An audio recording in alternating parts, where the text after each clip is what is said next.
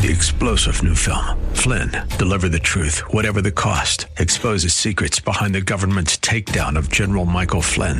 Flynn knew what the intel world had been up to. He ordered the first audit of the use of contractors. This set off alarm bells. He told the truth. He was the most dangerous person for Donald Trump to hire. They had to get rid of Flynn.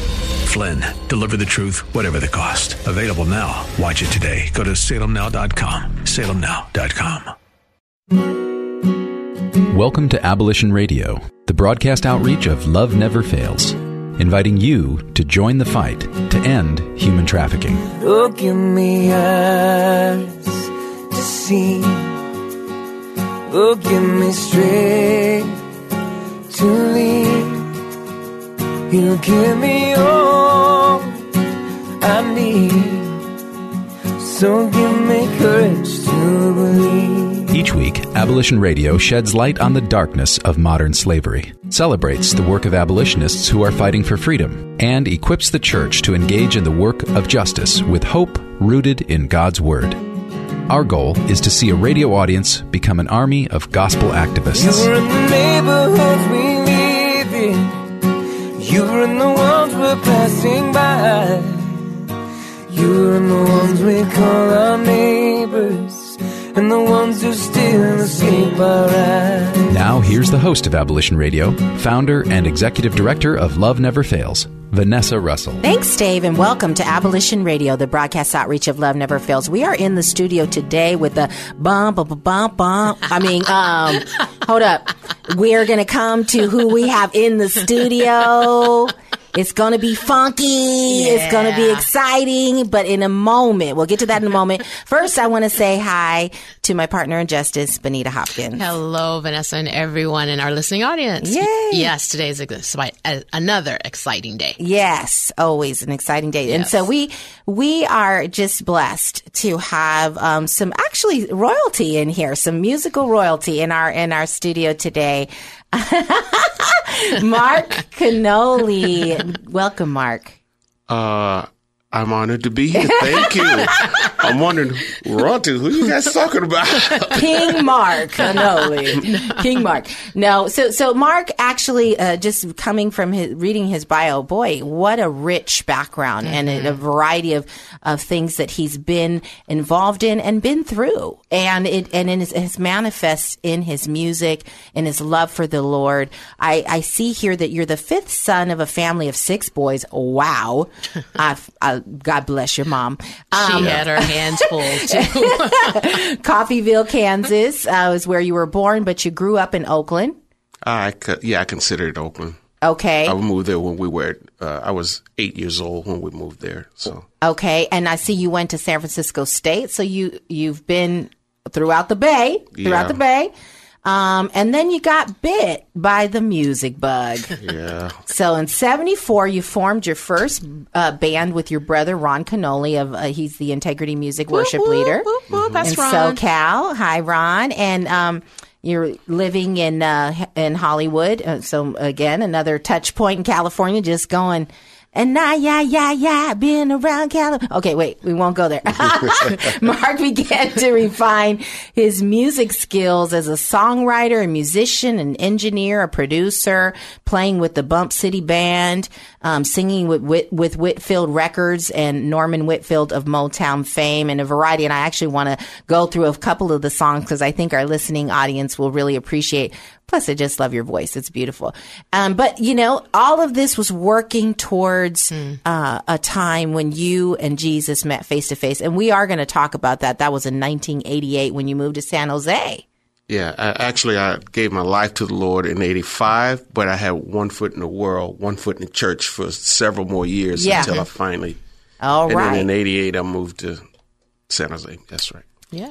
And here we are, uh, uh, and there's a few other things that I want to bring forward from your bio, but we'll we'll we'll touch on those later. But I, I just I, I want to say um, first off, you were you you came to the Alameda County Fair with us to our event, our LNF tour this past week, and we were so blessed to have you close out the event and also showcase one of the young ladies that you've been working with, uh, Trinity, um, who sang the "Love Never Fails" theme song, uh, which you wrote, and um, about uh, you know just being more kind and and and being more uh, aware of the people in our community and and how love never fails. And uh, and of course fighting against human trafficking. And so uh, you know I I want to start off with Mama in the beginning with the five six boys.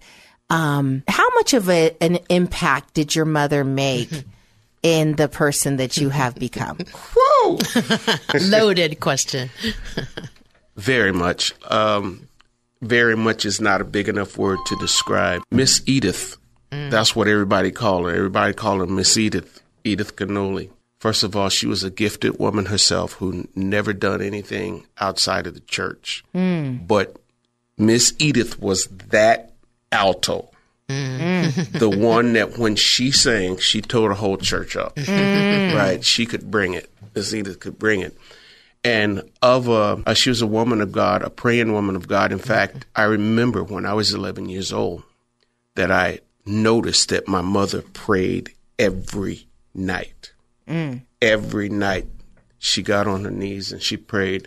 And I thought, wow, if it's that important to her, it's got to be that important to me. And I began the same, I, I began the same habit of praying every night.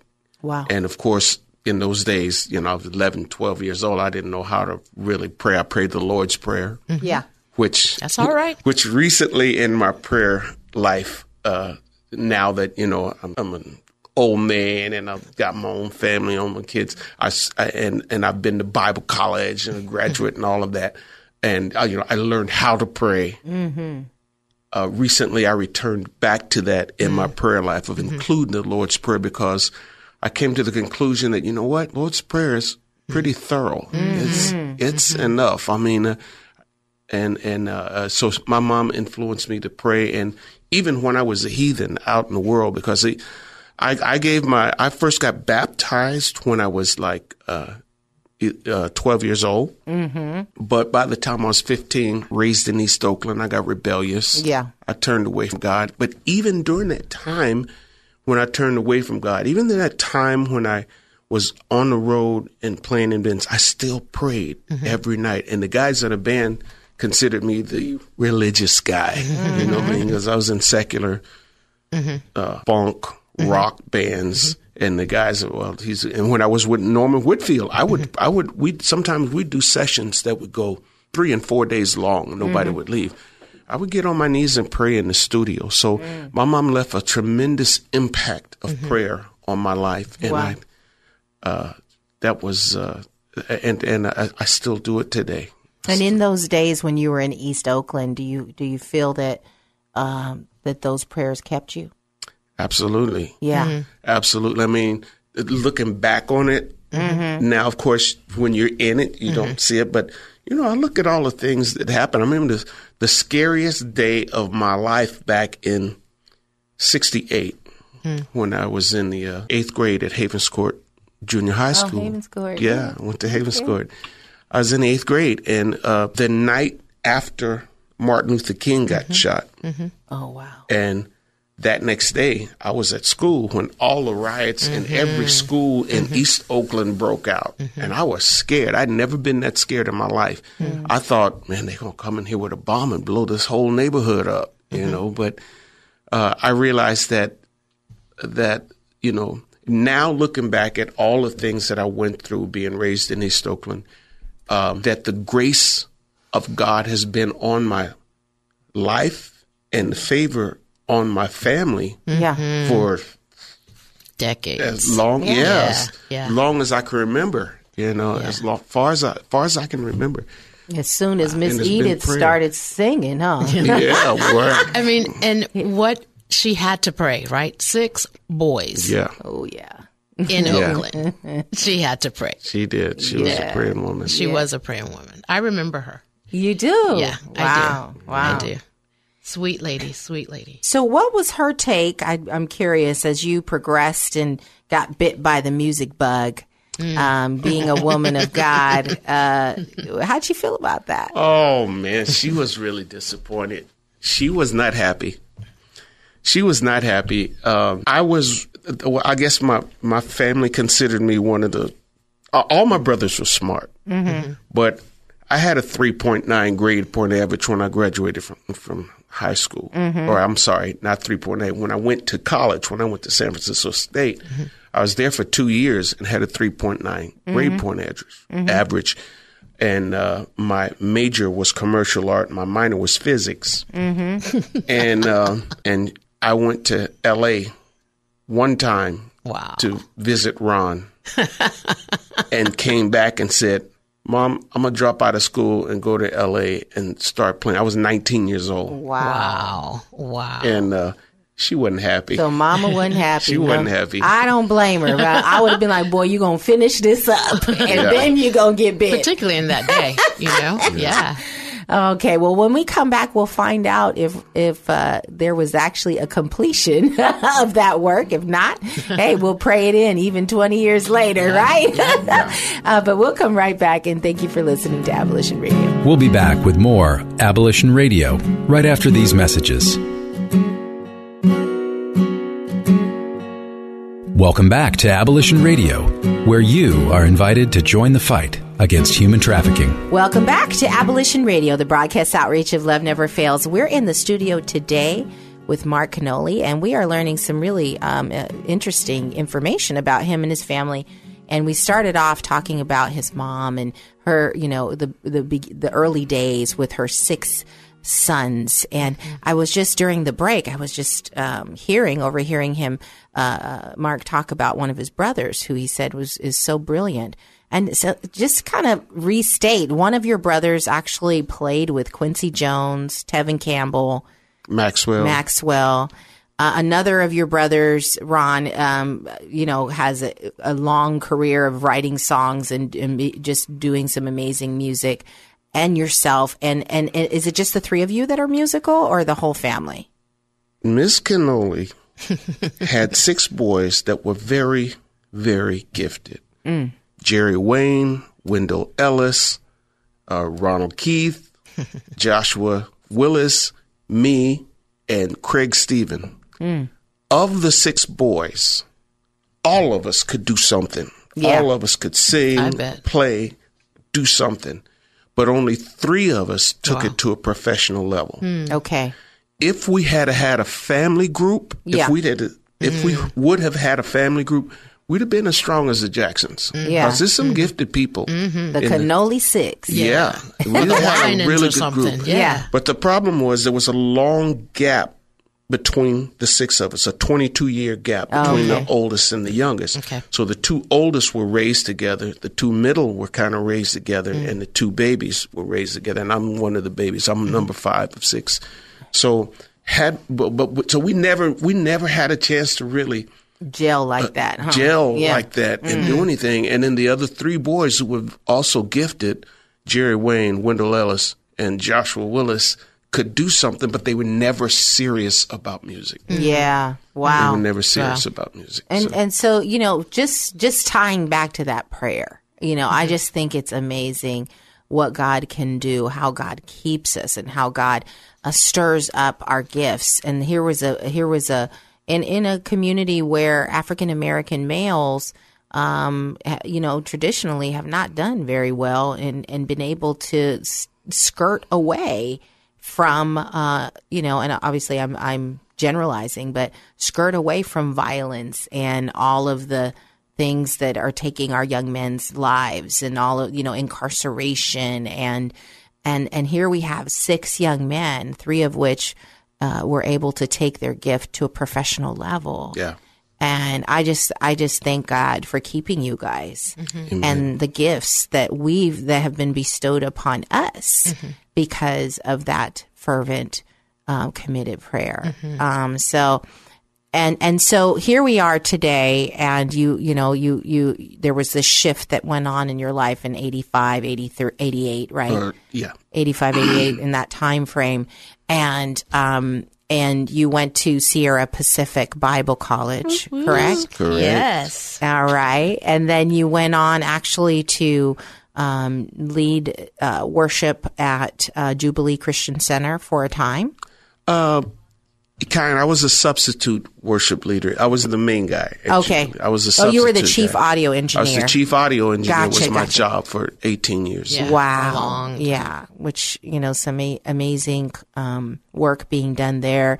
Uh, we actually had the opportunity to do a street outreach out of Jubilee um, just a month ago. Okay. And um, we we came there to pray, and um, and our hope is that we can do more to basically go there, pray, and then disband from there and go into the highways and the byways and go minister to people under bridges and, you know, i i wherever they are um, and help them to know that they're loved. And of course, if there's anyone who's exploited, offering them specific services and whatnot. But um, we're grateful for that. And so, so, so you, you know, in, in, in some, um, Uh, in the beginning of your walk, you dove right in. It sounds like, and is that right? Well, not quite. Well, after those three years, Right. I had okay, three years of one foot in the world, one foot in the church, and then one night I just decided I wanted to be a man of God, mm-hmm. and that the music industry was an idol for me. Mm. Uh-huh. At the time, I was signed to one label, and I was married to one woman and in love with another one, and my my life was a mess because mm. of my. Uh, because of music, or not mm. because of music, because of my weakness, mm. and music gave me opportunity to mm-hmm. be a fool, mm-hmm. and I was a fool. I was mm-hmm. a young man. I was a fool. I was twenty eight years old. Got gold records, platinum records, movie soundtracks, uh, movie soundtracks. I'd played on a, a couple of big movies. Uh, I had a Grammy nomination for production, but my life was a mess. You know, I had the success in this secular industry, and I was coming home from failing one night and said, God, I don't want to do this anymore. yeah, I want to be, I want to follow you for your reasons. So I quit music. wow, I quit music, and then God, um, God made an opportunity for me to, to get out of that industry, uh, and get away from it, to separate myself from the secular music industry, and I. That's when I moved to San Jose, got the job at Jubilee Christian Center, and just sat under the anointing mm-hmm. of mm-hmm. Pastor Dick Bernal and of course my brother Ron Kenoly, mm-hmm. and that's where I met Sister Benita, and we became friends. In fact, I think you sold tapes for me when I was running the tape lab when you were in Bible college, Yep, didn't you? yep, Or something like that. Anyway, um, so um, yeah, I got uh, and sitting under the the presence of God, being on staff of the church, but mostly I committed to going to Bible college, not because I wanted to become a minister. That was never in my mind. But I wanted to know who is this God that I claim that I know. I really didn't know who God was. Mm-hmm. So I went to Bible college, and that was probably the, the most important investment I ever made with my money in my life was going to Bible college and learning who mm-hmm. God was, not who is preached from the pulpit. Because a mm-hmm. lot of times, what's preached from the pulpit is it's kind of Other things. Yeah, it's kind of other things. You know, it's mm-hmm. it's it's kind of watered down, or I mean, watered down is not the right word, but it may not be everything that God wants you to know. God wants everybody to have their own relationship, mm-hmm. which means you have to make an effort to go to another level to get to find out who who are you, yeah, who good. are you. Yeah, mm-hmm. it's kind of like uh, the metaphor that came popped into my mind is, you know, you you meet a guy in my case, and you think he's you know nice, you want to go out with him, but you guys never talk on the phone, you mm-hmm. never visit each other. You're only finding out about him through one of your friends. So Yeah. how how are you going to mm-hmm. really get to know him because you don't know him for yourself? You mm-hmm. haven't you haven't dated him, you haven't married him, you haven't slept with him, you know, and, and live with him, you know, and that's that in my you know that's what God wants you know and and, and it's so funny because the first time I I think of the first time I actually read through the Bible I was like I didn't know that you know you know oh my gosh you just quote these you know therefore there's no condemnation to those who are in Christ Jesus. You know uh, you know you are fearfully and wonderfully made but you don't know what's on the top and on the bottom of those Right. those those scriptures Yeah, that memory verses Yeah. that we we hold on to. We don't always know Right. the context. Who's speaking you know? So you learned all of that when you were in bible college. Yeah, I learned that. yeah so this is um so so we're going somewhere. We're on a journey here. Um but i think you know what i'm pulling uh, just as we go what i'm hearing here is is god really got a hold of you. And and and i want to come back and talk about the need to separate from secular music for when we come back because i want the odd listening audience to understand what your perspective is on secular music and um and for me, because because I can relate, I I too had a time where I could not listen to secular music because music was so much a part of me, and so I want to contrast that for people who are listening um, to help them consider for themselves uh, where they are and what they may need to abstain from for a time uh, as they draw near to the Lord. So we'll come right back. And thank you for listening to Abolition Radio. We'll be back with more Abolition Radio right after these messages from our sponsors. Welcome back to Abolition Radio, where you are invited to join the fight against human trafficking. And welcome back to Abolition Radio, the broadcast outreach of Love Never Fails. We're in the studio today with Mark Kenoly, and we're learning all about he and his family and uh, growing up in Oakland and moving to LA and San Jose and San Francisco and all over the Bay. It's awesome, and uh, throughout California. And and so one of the things that I was just touching on, you had mentioned that when you gave your life to the Lord, you had to have a time of separation from from secular music and the secular industry. And um, I was reflecting when you said that that I had a similar experience, and I was sharing during the break that I, um, you know, grew up with music was my was my coping mes- mechanism. It was my safe place, and many of that, and I shouldn't say safe place because a lot of the music I listened to was very violent, very vulgar, um, against women, against people of color, uh, just just all around bad. But for me, it gave me an outlet to express the anger and the pain uh, that I I was feeling. Um, and so it was like it was my thing.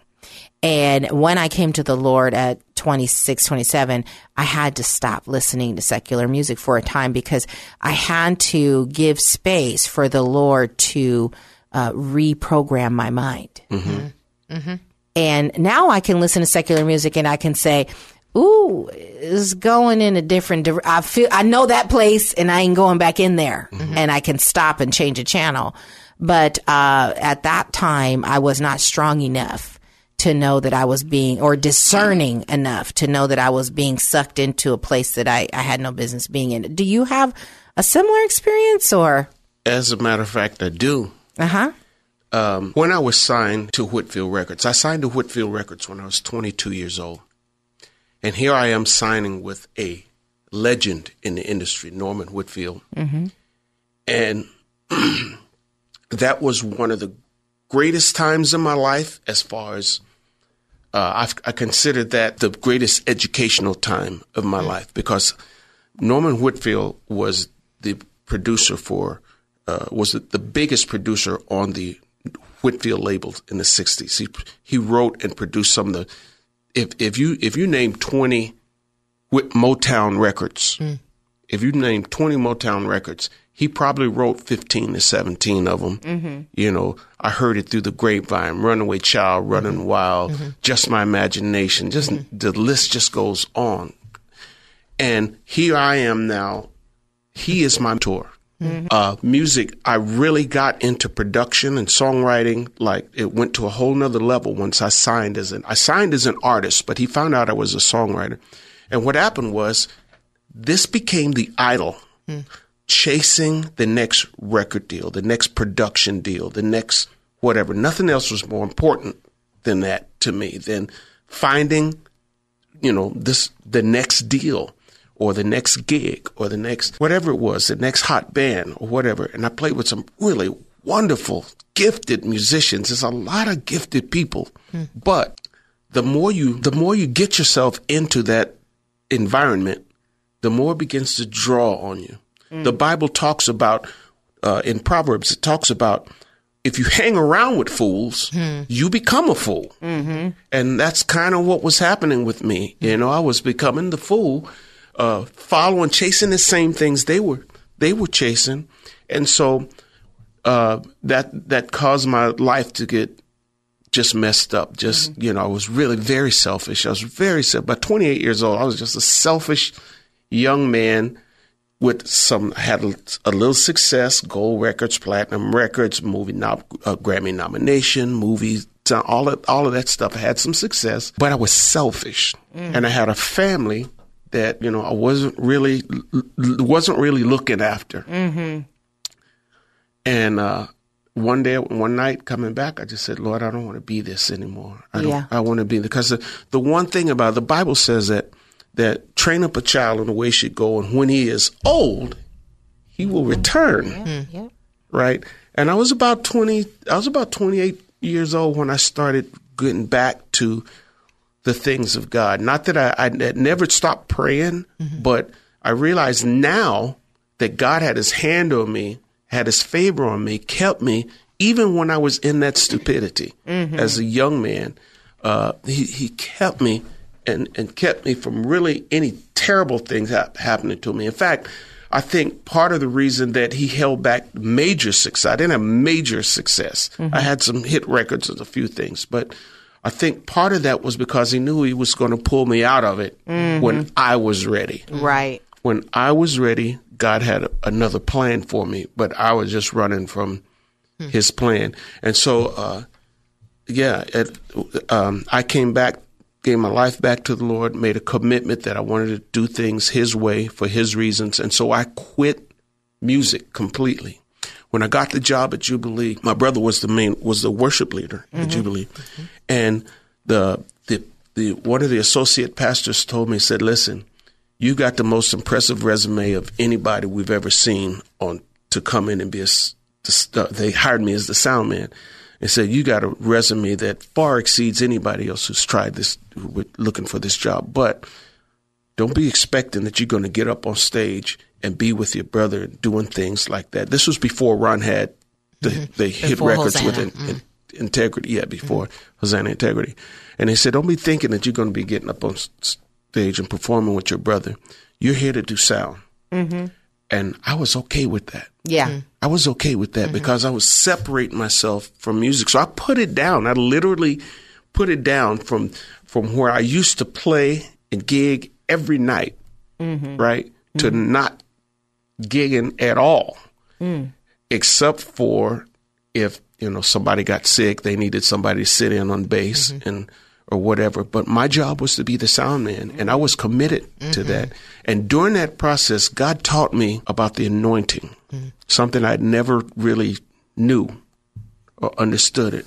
And I would see my brother come out and just say a few words, and this presence of God would fall on this room, mm-hmm. and people would just be under the power of God, under the presence of God. And it was something tangible, something you could feel, something you know God is in this place today Yeah. and uh, and I began to just not not so much study it as much as experience. Experience. What is this is like to have this? This was different from being on stage in front of a thousand people or ten thousand people for performing in the secular world. Yeah. You know, the the Bible tells us that uh, the gift is without repentance, and I think that um, sometimes we have these amazing gifts that we can just, you know, like my husband has said, many wonderful pastors roll out of bed with another woman and come in and preach the the, the roof off the church. And I I just am perplexed. I was perplexed by that. Like, what is that about? And it's because the gift is is without mm-hmm. repentance. Mm-hmm. He's never going to take it back once he But that gives it to you. anointing, mm-hmm. that anointing, when you are lining up with what, you know, uh, if, with what God says your calling is, your purpose is, destiny. and you have lined up with it. And, you know, it's just, there's, there's something that happens. Like you said, there's something tangible that happens.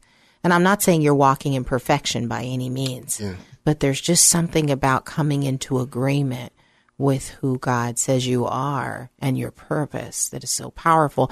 Um, and, and the other thing that I heard you saying is that you went through an identity transformation.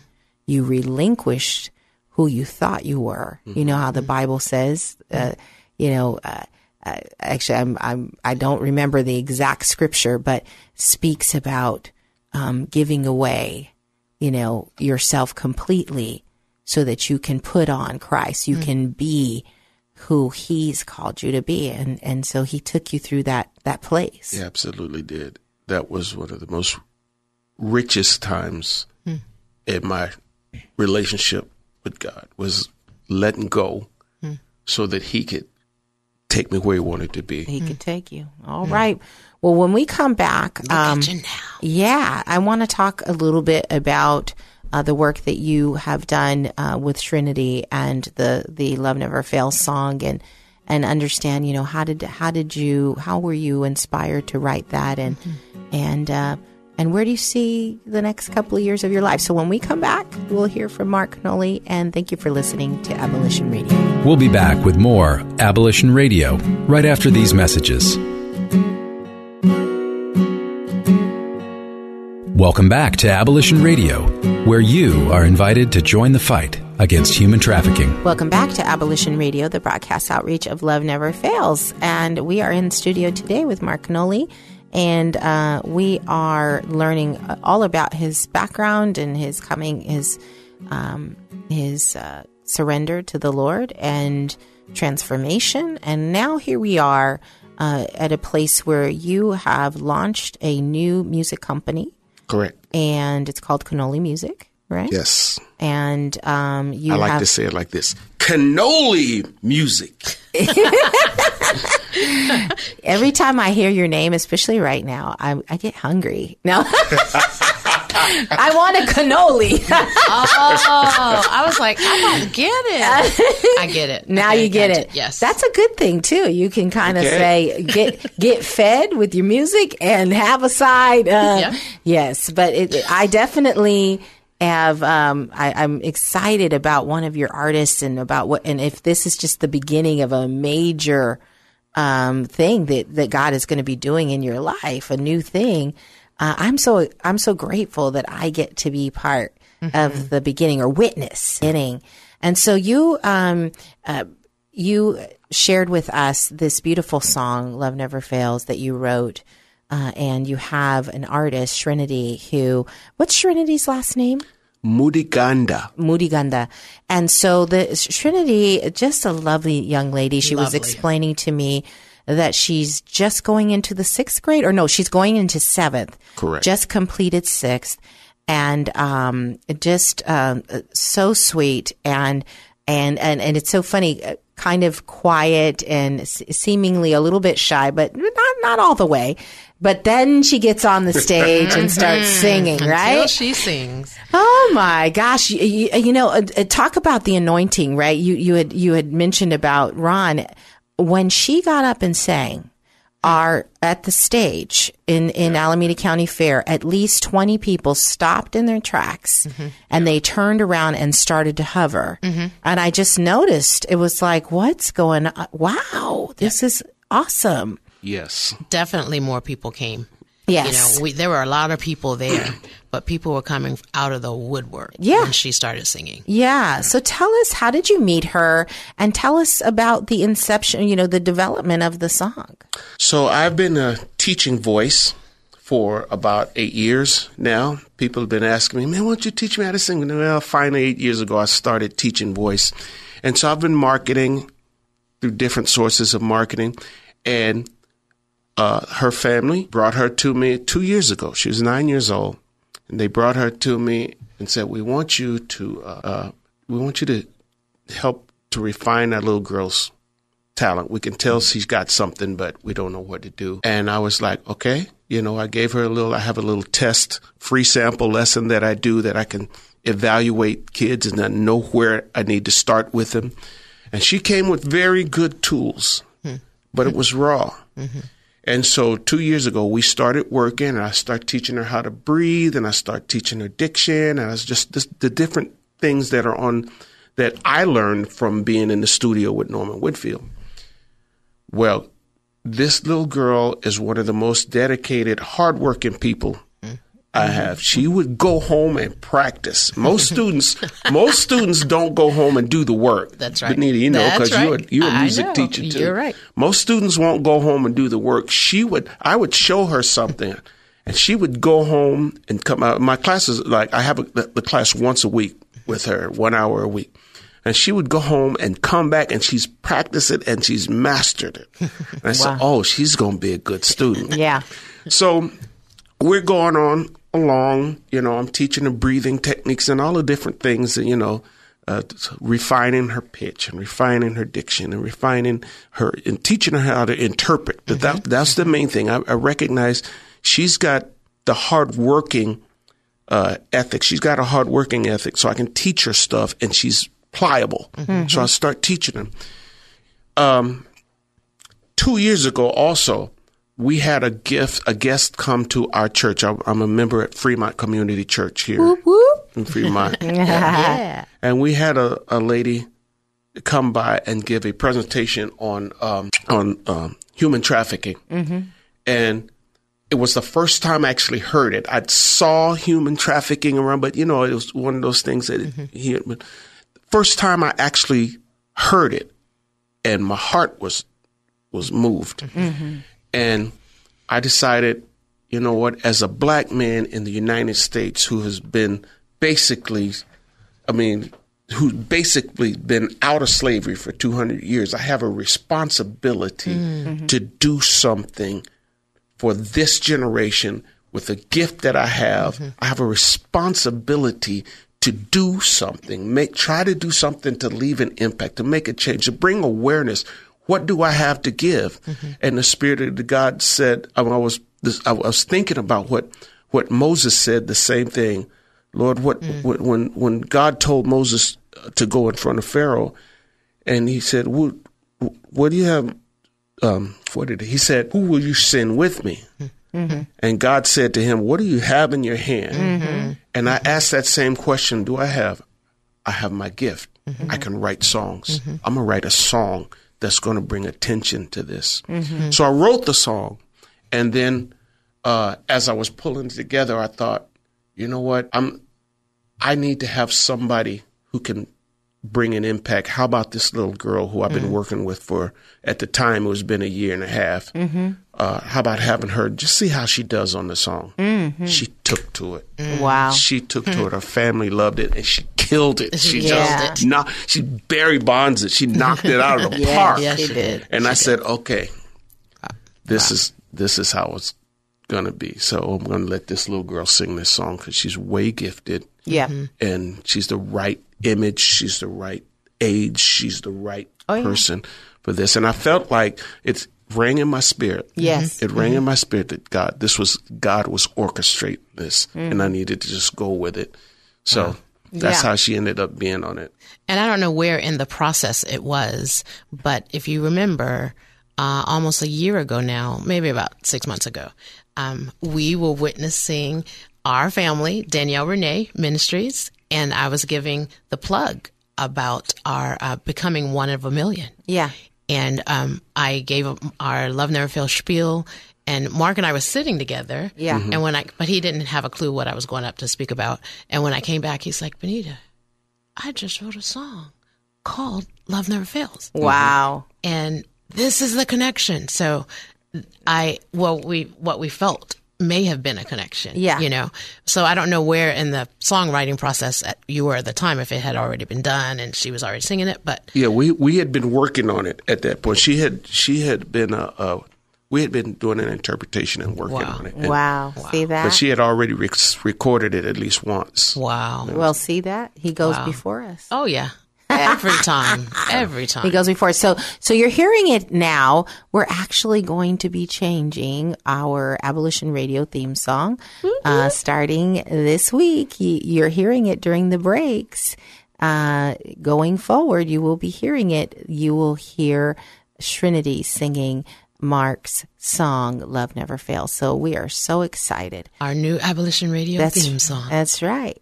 And we're so grateful for Kenoly Music Mm-hmm. and um, and hopeful that this will be the first of many. Mm-hmm. You have lots of other artists lined up. As a matter of fact, I do. I, you, you know, there's a lot of people who who are wannabes, Mm. but God is sending me some really gifted people, Mm. and I got some. I got at least five really strong, gifted young people that That's I great. plan on doing product on and getting it out to the market. That would be great. That and we might awesome. be able to send some his way too. We sure might. That's why I was asking the question.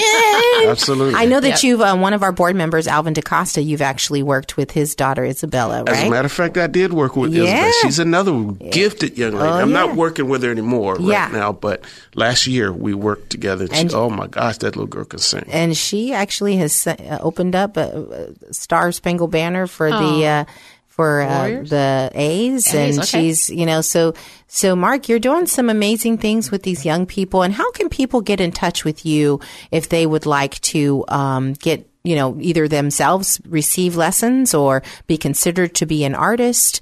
How might they get in touch with you? They can contact me at 408 373 6975, or you can go to my new website, which is just going up in the next day or two, kenolymusic.com. Nice. And that's K E N O L Y M U S I C dot com. All right. So uh, you heard it here. We we we brought it. We brought it first. and uh, I think it's going to become um, quite a success. And I'm glad again to be a part of the beginning and, and be able to witness what, what God is doing. And of course, the, for the fact that the Lord has put Love Never Fails on your heart even before you knew that we were doing what we were doing. Wow, that's an amazing gift. Thank Yeah, you. Lord. So I'm going to uh, actually go to the next segment in just a sec after our break, but uh, we uh, we have events that are going on in the community, so uh, we will come back and learn more about those. And we just thank you for listening to Abolition Radio. We'll be back with more Abolition Radio right after these messages from our sponsors. Welcome back to Abolition Radio, where you are invited to join the fight against human trafficking. Welcome back to Abolition Radio, the broadcast outreach of Love Never Fails. Nita, we got some stuff going on in the community. Well, actually, I think Mark has some something. What do you got going? Every second Saturday of every month, I lead worship at Vessels for Honor Ministries with Pastor Isabella Nyakundi at the what used to be the Beverly Heritage Hotel, and they just recently had a name change. is now called the Sonesta Silicon Valley Hotel at the corner of 880 Freeway and Montague Boulevard. It is a prayer breakfast, and uh, we'd look to invite everybody. It's free attendance. We'll feed you uh, breakfast, and then we do music and worship, and Pastor Isabella preaches, and and we do ministry. So I do that every second Saturday of every month. So that's my announcement. That is cool. That is cool. Well, that leads me into our ongoing prayer call on every Sunday night at 8. Um, Love Never Fails has a prayer call, so we always open to any anyone to call in. You can go to the website to get the call in number and access codes. Um, but eight o'clock every Sunday night, Pacific Standard Time, eight o'clock. You can join us there, and and Chantel and her her team are there. We're there to intercede on behalf of um, this space of trafficked people, as well as for any needs that one may have. And I have the code really quick. It's uh, the number is 641-715-3580 and the code is 610975. I don't know that that's on our website, but it probably should be. Okay. So, but do join us 8 o'clock Sundays. Yes, yes. And we also have tonight our um, regular monthly outreach. This is um, happening tonight in the East Bay. So if you are new to outreach, come to Faith Fellowship Church, 577 Manor Boulevard in San Leandro to, for training at 7 tonight. And you can join us for outreach here in the East Bay. And last but not least, uh, every third Thursday, and this month it will fall on the 20th, is our volunteer orientation. So if you are interested in anything that pertains to Love Never Fails, and would like to help volunteer, you know, we are still a volunteer run organization. Please come out and join us to learn about all things Love Never Fails and where you might um, plug in and get involved with us. We need your help. And on that note, be one of a million. Um, give a dollar a month and tell someone else to give a dollar a month to spread the word to help fight trafficking amongst us, whether um, our education programs, our um, housing programs, outreach, community uh, community events. Join us. Be a part. Don't just sit by like Marcus shared today. He uses his music to make a difference. He's using the gift that God has given him is his music. Many of us have gifts. We can use them in this fight against trafficking. And we would just love to have you do that. Absolutely. And I have a few other things that I want to share with uh, the audience. Um, number one, want to make sure that you go to our website, which is loveneverfailsus.com, and check out all of the services that we have, uh, ways that you, specific ways you can get involved. Also, like our page, uh, Love Never Fails, uh, or Abolition Radio. We also run a youth commission against trafficking. So YCAT is a page on Facebook as well as Project Look for Me. And oh, by the way, we are looking for someone to lead up the Project Look for Me um, program which involves um, looking for missing children. So if you have a law enforcement background uh, and or private investigator and you um, feel called to this, reach out reach mm-hmm. out to me at vanessa at loveneverfailsus.com and we will um, we will chat I also wanted to share with you that we are actively um, spinning up a Cisco Networking Academy in the city of Hayward. Um, you are going to hear more about that in the coming uh, weeks. But uh, we are going to be partnering with Lao, with La Familia, with Hayward Adult School, uh, with PICO, um, and um, and specifically around Workforce Innovation and Opportunity Act WIOA. And so, if you are somebody who has been uh, receiving unemployment in the last two years, you're unemployed or underemployed, you are looking for work and training opportunities, reach out to us so that we can refer you to one of these agencies. In Oakland, it would be Lao in Hay- Hayward, city of Hayward. Um, it will be uh, La, uh, it will be Hayward Adult School, and in the Tri Valley area, it'll be uh, La Familia. Reach out to us; we'll connect you to them so that you can get qualified um, so you can get involved in this networking academy. We're super excited about um, getting people, uh, not only getting people to, um, you know, certified and educated, but getting them to a sustainable uh, job. And um, also wanted to share with you, mark your calendars for September 22nd. Um, Concord, um, I believe it's the Marriott. I will be speaking at a um, Bay Area Rescue um, Bridges event. And uh, that evening, that's September 22nd. And then September the, I believe it's the 9th. I will be speaking from 10 to 12 at Aglow International, and that's in San Rafael.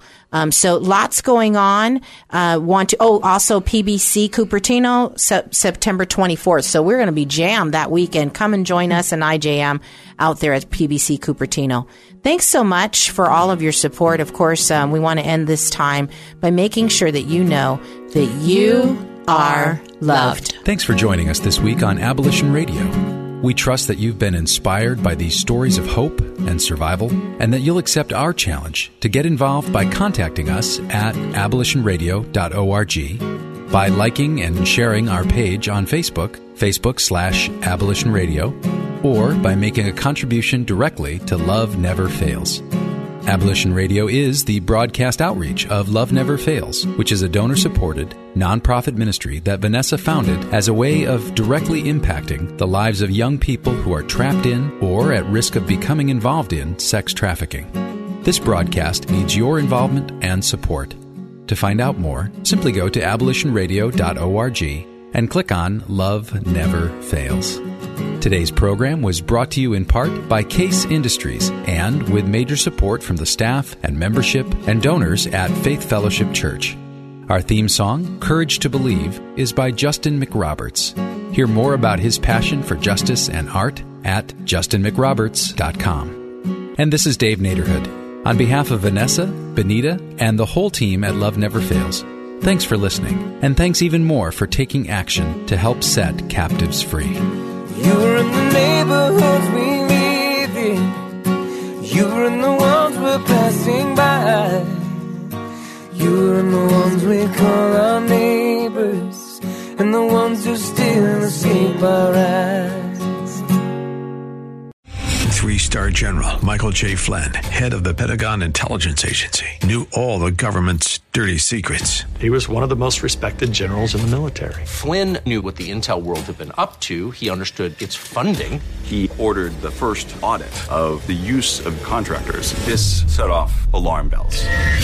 The explosive new documentary, Flynn, Deliver the Truth, Whatever the Cost, uncovers the facts behind this scandal. Flynn told the truth. He was the most dangerous person for Donald Trump to hire. I find out the worst enemy that I'm going to face in my life is right here in America. They took my assessment and they wanted me to change it. And I was like, I'm not changing it. They had to get rid of Flynn. With in depth interviews, archival footage, and never before seen personal records of the man behind the headlines. I just felt like I was drowning. Flynn, deliver the truth, whatever the cost. Available now. Watch it today. Go to salemnow.com. Salemnow.com.